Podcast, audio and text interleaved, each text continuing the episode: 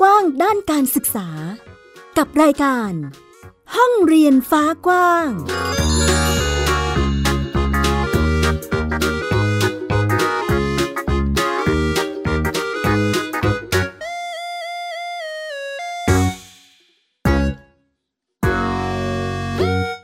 วัสดีค่ะ ต้อนรับคุณผู้ฟังทุกท่านเข้าสู่รายการห้องเรียนฟ้ากว้างที่ www.thaipbspodcast.com นะคะ วันนี้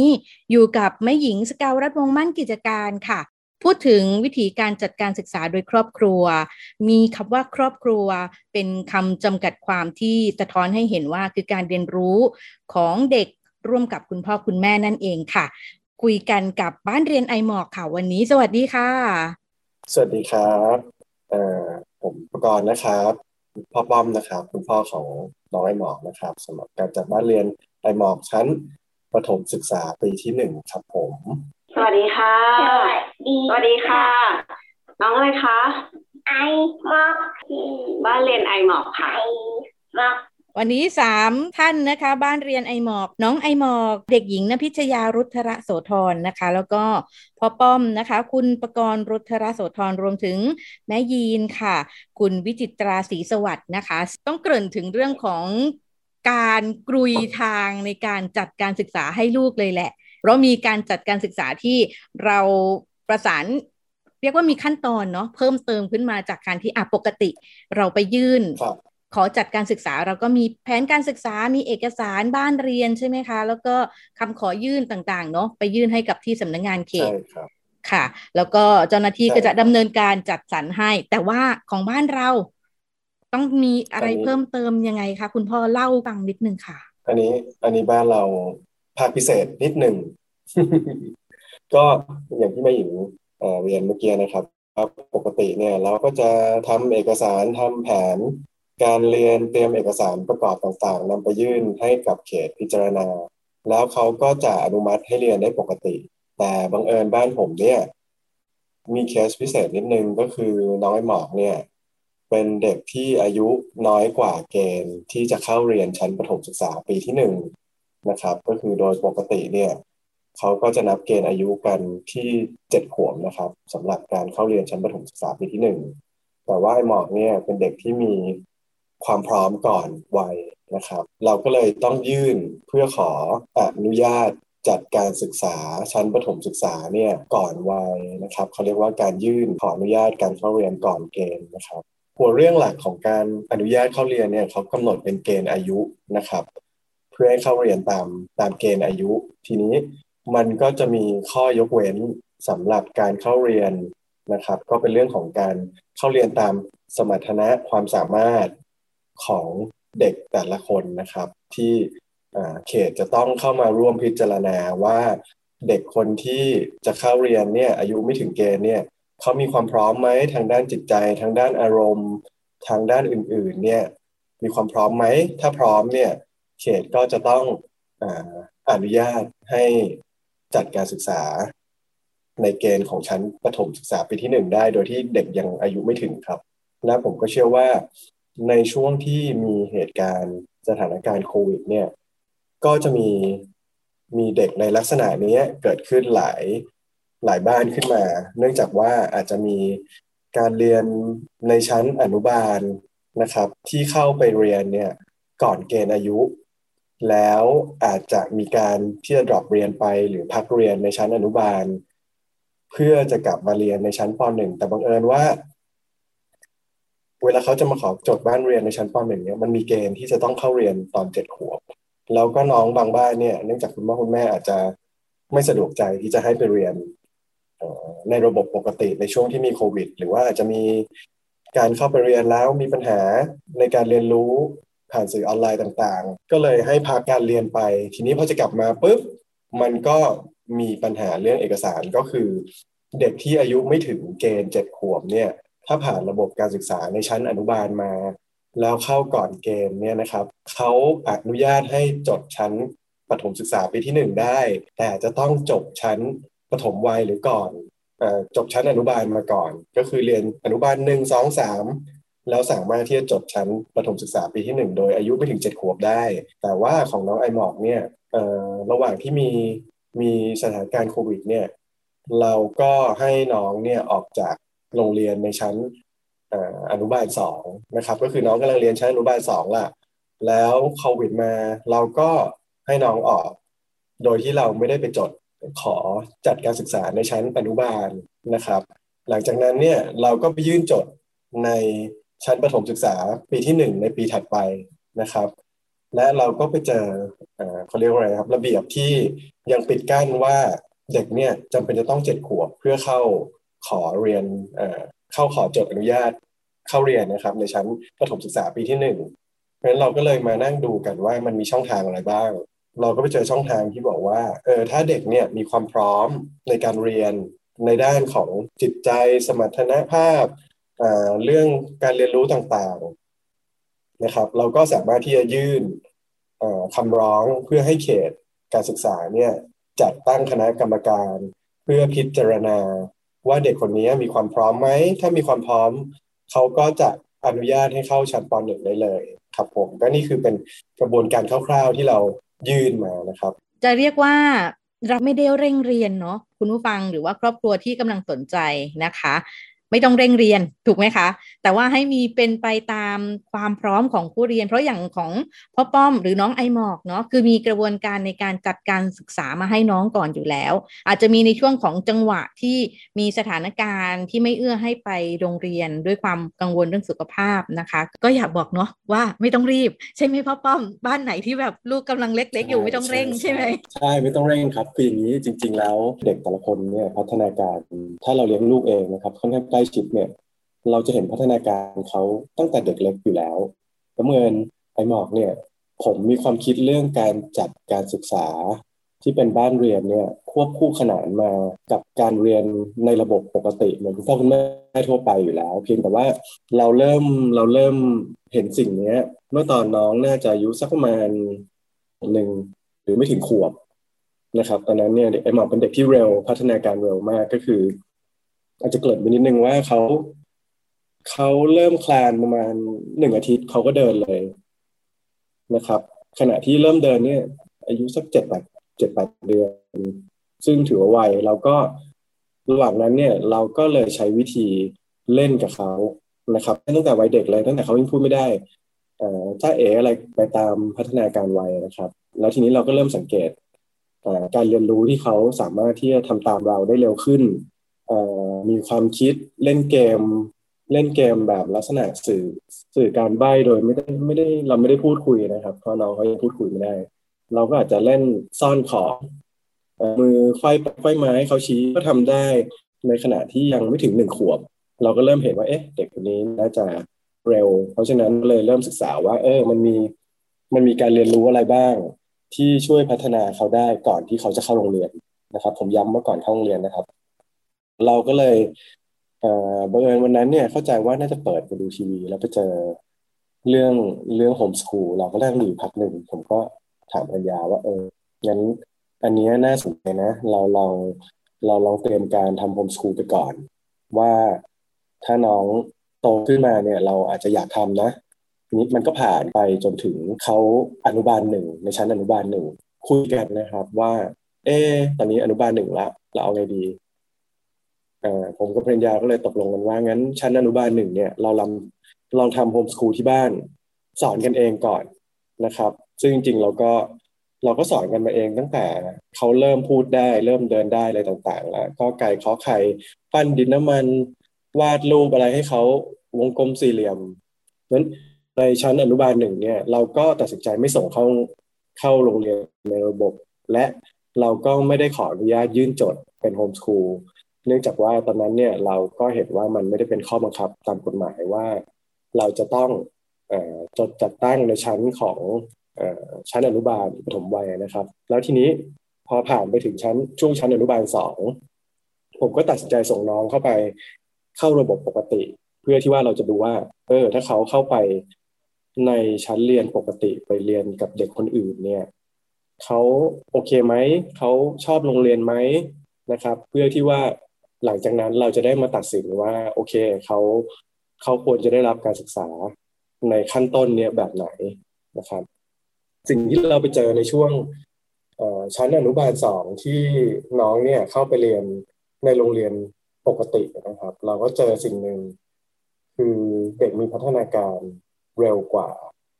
เด็กในชั้นเรียนเดียวกัน แล้วก็สิ่งที่เขาเคยเรียนรู้มาตั้งแต่สมัย ยังไม่ได้พูดเลยนะครับปั้นรูปวาดดินน้ำมันเล่นเกมอะไรต่างๆ เขียนกอไก่ถึงฮอนฟูกเลขหนึ่งถึง ถึงร้อยถึงพันต่างๆ ที่เราเราเล่นกับเขาเนี่ยนะครับ ปรากฏว่าทำให้เวลาเขาไปเรียนเนี่ยเขาเขานั่งมองเด็กๆคนอื่นเล่น นั่งมองเด็กคนอื่นเขียน แล้วเขาก็มีความรู้สึกว่ามันบางทีมันก็เบื่อหน่ายเนาะ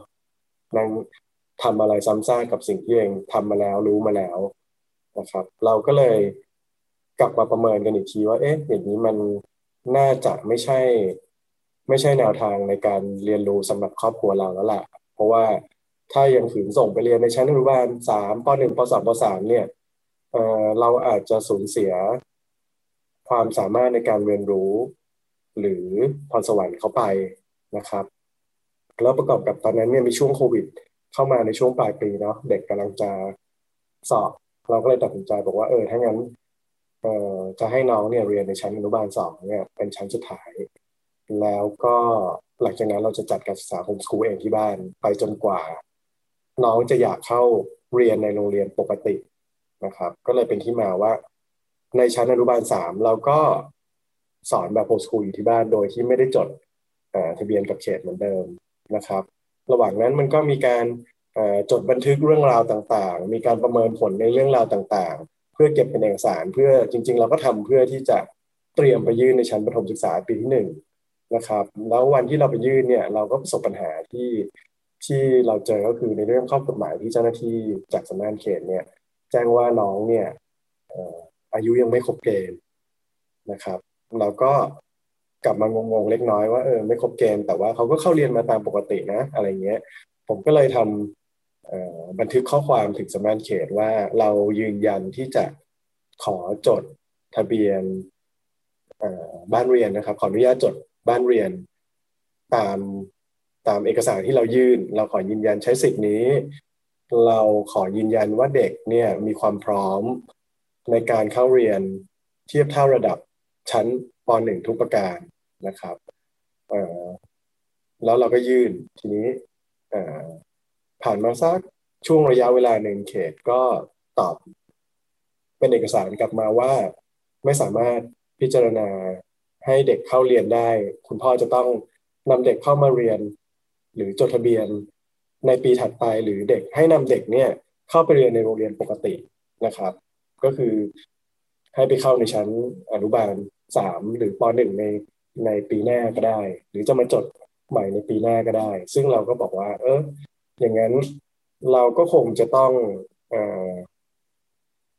เขาเรียกอะไรครับพิจารณาเรื่องข้อกฎหมาย เรื่องระเบียบปฏิบัติต่างๆ เพื่อเพื่อที่จะ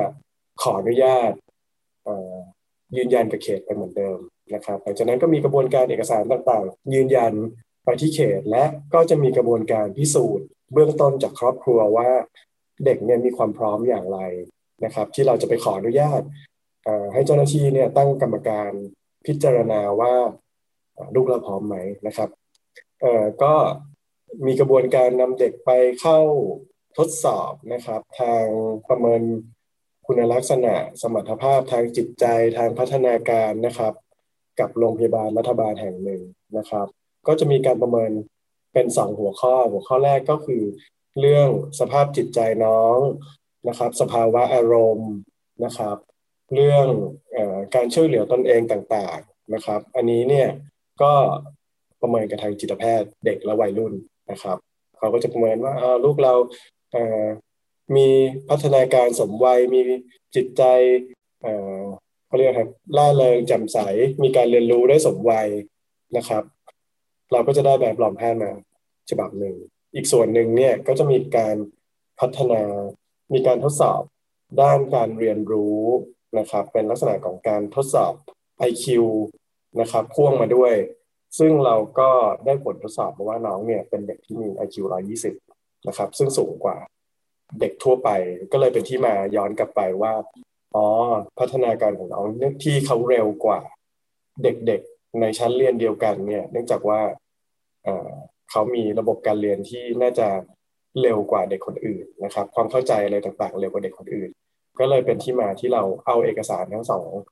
ชนิดเนี่ยนะครับ ในเรื่องการทดสอบพัฒนาการเนี่ยไปยื่นกับสำนักงานเขต เพื่อยืนยันว่าเด็กคนนี้เนี่ยพร้อมนะครับเนื่องจากพอสำนักงานเขตการศึกษาเห็น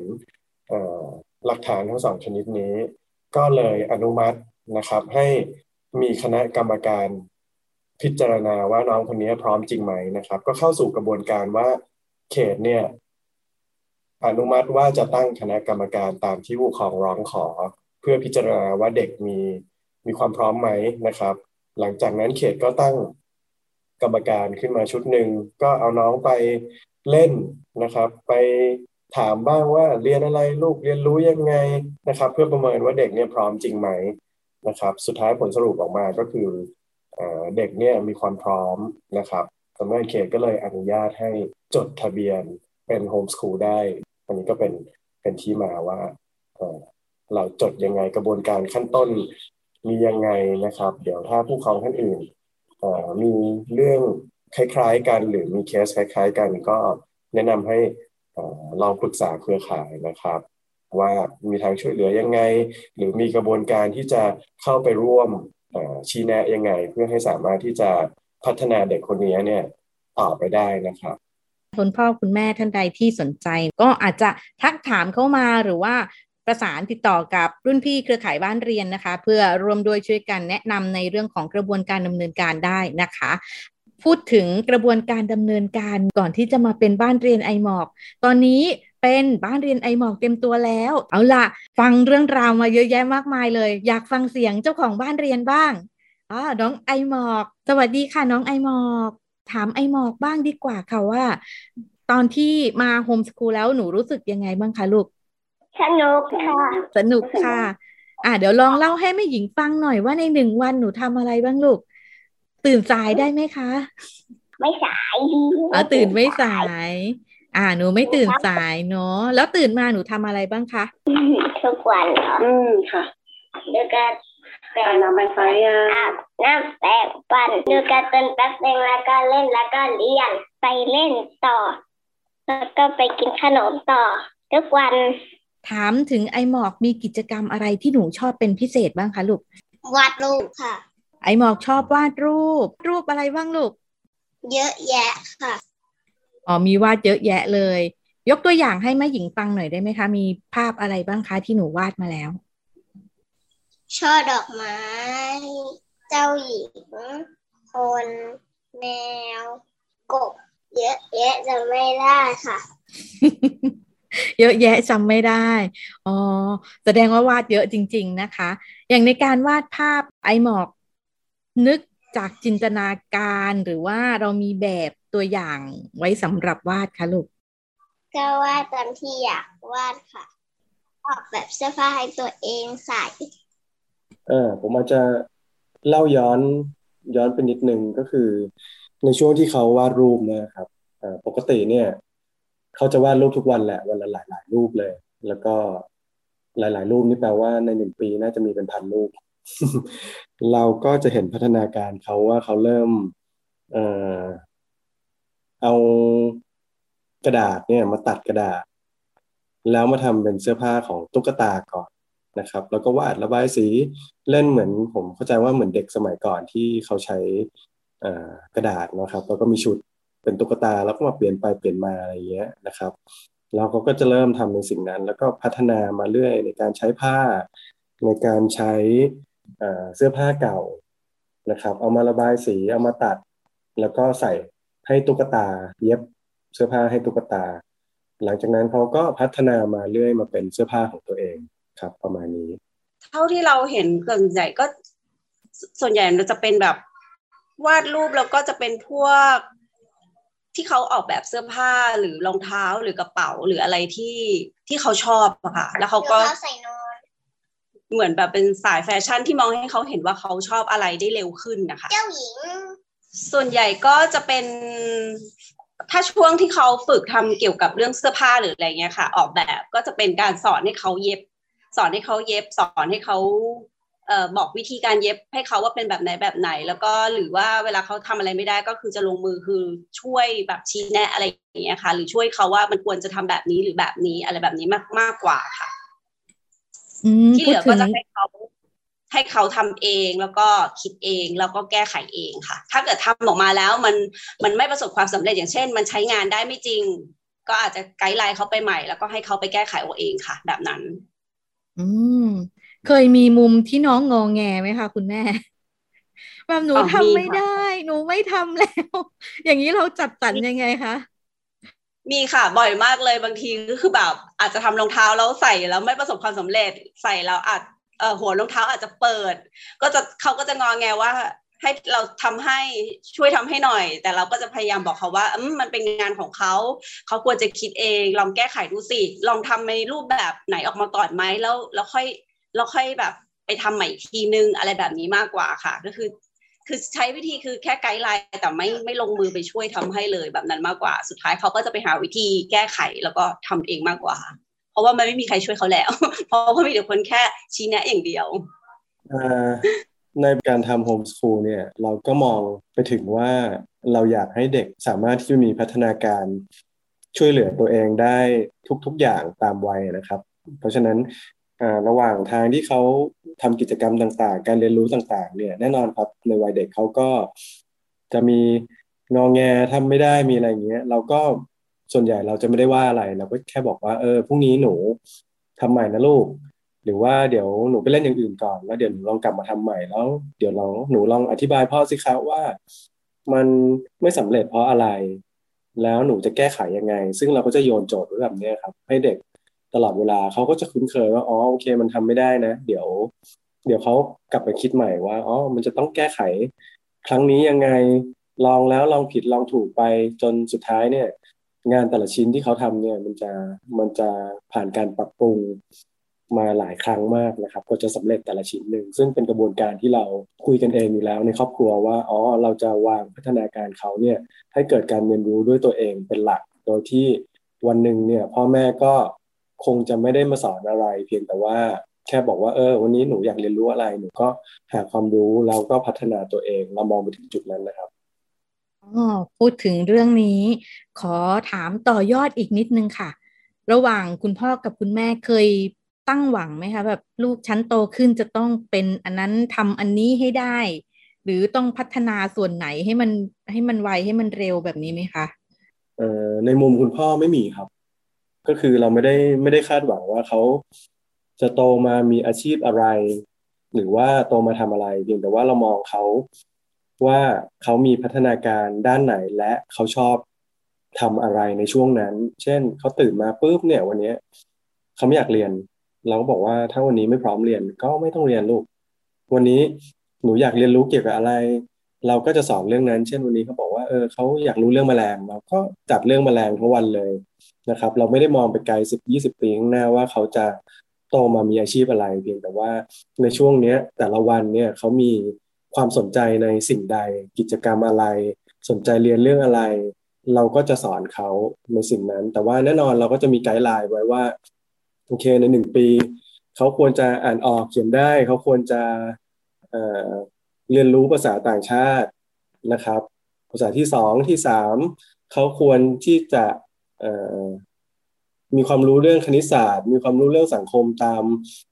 ตามวัยเขาที่เทียบเท่ากับเด็กที่เรียนในระบบปกติ แต่เนื่องจากว่า อย่างที่บอกครับน้องเขาเป็นเด็กที่มีพัฒนาการเร็วมาก เพราะฉะนั้นไอ้เรื่องเรื่องในแง่วิชาการเนี้ยผมไม่ค่อยห่วง เนื่องจากว่าเขาเขาไปไกลมากละไกลกว่าเด็ก เด็กชั้นป .2 ป .3 ทั่วไปแล้วล่ะ เพราะฉะนั้นเราก็เลยปรับบริบทมาเป็นเรื่องของการเรียนเรียนในสิ่งรอบตัวมากขึ้นนะครับ เพื่อที่ว่าเราหวังว่าเขาก็จะไปเจอความสามารถพิเศษเขาในแง่ต่างๆ ที่เขาได้ทดลองได้เรียนรู้ ด้วยตัวเองเนี่ยเพื่อที่จะไปตอบโจทย์แม่หญิงเมื่อกี้นะครับ ว่าโตขึ้นเขาอยากเป็นอะไร ครับผม ก็เรียกว่าไม่ได้กังวลตรงจุดนี้เนาะแต่ว่าเป็นในลักษณะที่ให้เขาได้เรียนรู้ไปตามพัฒนาการเขาแล้วกันเนาะให้เหมาะสมกับสิ่งที่เขาสนใจและอยากเรียนรู้นั่นเองนะคะ โอเค ในช่วงท้ายนี้ค่ะ เดี๋ยวให้คุณพ่อฝากเป็นกำลังใจเป็นข้อคิดด้านการศึกษาให้กับคุณพ่อคุณแม่ในยุคนี้นิดนึงค่ะ อ่าก็ในส่วนผมเนี่ยนะครับ ก็อยากให้ผู้ปกครองที่ในการให้การศึกษาลูกนะครับ ไม่ว่าจะในระบบนอกระบบในห้องเรียนนอกห้องเรียนอะไรต่างๆจริงๆถ้าเด็กอยู่ในวัยแบบไอหมอนะครับ ในในช่วงชั้นประถมศึกษาเนี่ยจริงเราจัดการเรียนการสอนได้ด้วยตัวเอง พร้อมกับเรียนในระบบด้วยเพื่อที่จะเรียนรู้ไปว่า เออเอ่ออะไรที่เหมาะสมกับลูกเราแล้ว ถ้าเรามองเห็นสิ่งนั้นนะครับว่าระบบการศึกษาอะไรที่เหมาะสมกับลูกเรา ให้เรามั่นใจว่าสิ่งนั้นเนี่ยเรากำลังจัดการศึกษาที่เหมาะสมและดีที่สุดให้กับลูกเรา และมั่นใจว่าไอสิ่งที่เราเลือกและลูกเราเลือกด้วยเนี่ยนะครับ มันเป็นสิ่งที่เราจะต้องทำและมุ่งมั่นในการทำหมายความว่าเราอาจจะได้ยินคำถามเยอะแยะไปหมดเลยในการจัดการศึกษาแบบต่างๆนะครับ โดยเฉพาะการศึกษาแบบโฮมสคูลเนี่ยว่าเอ๊ะเด็กไม่ไปโรงเรียนเหรอ ลูกอยู่บ้านทำอะไรจะมีสังคมไหมอะไรเงี้ยนะครับคำถามพวกนี้ผมมั่นใจว่าครอบครัวทุกทุกครอบครัวที่จัดการศึกษาแบบเราเนี่ยเเจอมาซ้ำๆๆกันจนน่าจะเป็นหมื่นครั้งแล้วล่ะนะครับ เพราะฉะนั้นหลาย ๆ ท่านอาจจะรู้สึกว่าไม่มั่นใจ หรือบั่นทอนจิตใจในการก้าวต่อไปนะครับ ผมก็อาจจะให้กำลังใจว่า ถ้าเรามองว่าอันนี้แหละคือสิ่งที่ดีที่สุดสำหรับลูกเราก็ให้มั่นใจครับ แล้วก็เดินหน้าไปครับ เพื่อว่าเราจะได้เห็นเขาเนี่ยมีความสุขในการเรียนรู้ในชีวิตเขานะครับ อันนี้คือในส่วนของคุณพ่อเดี๋ยว ก็เรียกว่า ไม่เร่งจะดีที่สุดนะคะ แต่ให้เป็นไปตามพัฒนาการตามความพร้อมความสนใจของผู้เรียนนั่นเอง โอเคค่ะ วันนี้เรียกว่าได้เป็นข้อคิดเกร็ดเล็กเกร็ดน้อยจากเรื่องของการจัดการศึกษาในรูปแบบโฮมสคูลหรือบ้านเรียนไอหมอกนั่นเองนะคะ ขอบพระคุณพ่อป้อม แม่ยีนแล้วก็น้องไอหมอกมาก ๆ เลยค่ะ ที่วันนี้มาร่วมกันพูดคุยนะคะ ขอบคุณค่ะ ครับ ขอบคุณครับ สวัสดีครับ ค่ะ สวัสดีค่ะ ค่ะ แล้ววันนี้นะคะ คุณผู้ฟังเชื่อว่าหลาย ๆ ท่านก็น่าจะได้ แนวคิดถึงเรื่องของการเรียนรู้ ตามความพร้อมของผู้เรียนนั่นเองนะคะ เอาละบ้านใครที่กำลังเตรียมที่จะโฮมสคูลให้ลูก หรือว่าเลือกสรรการจัดการศึกษาที่เหมาะสมตามตัวผู้เรียน ก็น่าจะเป็นทิศทางที่ดีที่สุดนะคะสำหรับวันนี้รายการห้องเรียนฟ้ากว้างหมดเวลาแล้วค่ะ กลับมาพบกับแม่หญิง และรายการห้องเรียนฟ้ากว้างได้ใหม่ที่ www.thaipbspodcast.com นะคะสำหรับวันนี้ขอบพระคุณทุกการติดตาม เจอกันใหม่อีกครั้งสัปดาห์หน้านะคะ สวัสดีค่ะ ติดตามรายการได้ทางเว็บไซต์และแอปพลิเคชันของไทย PBS Podcast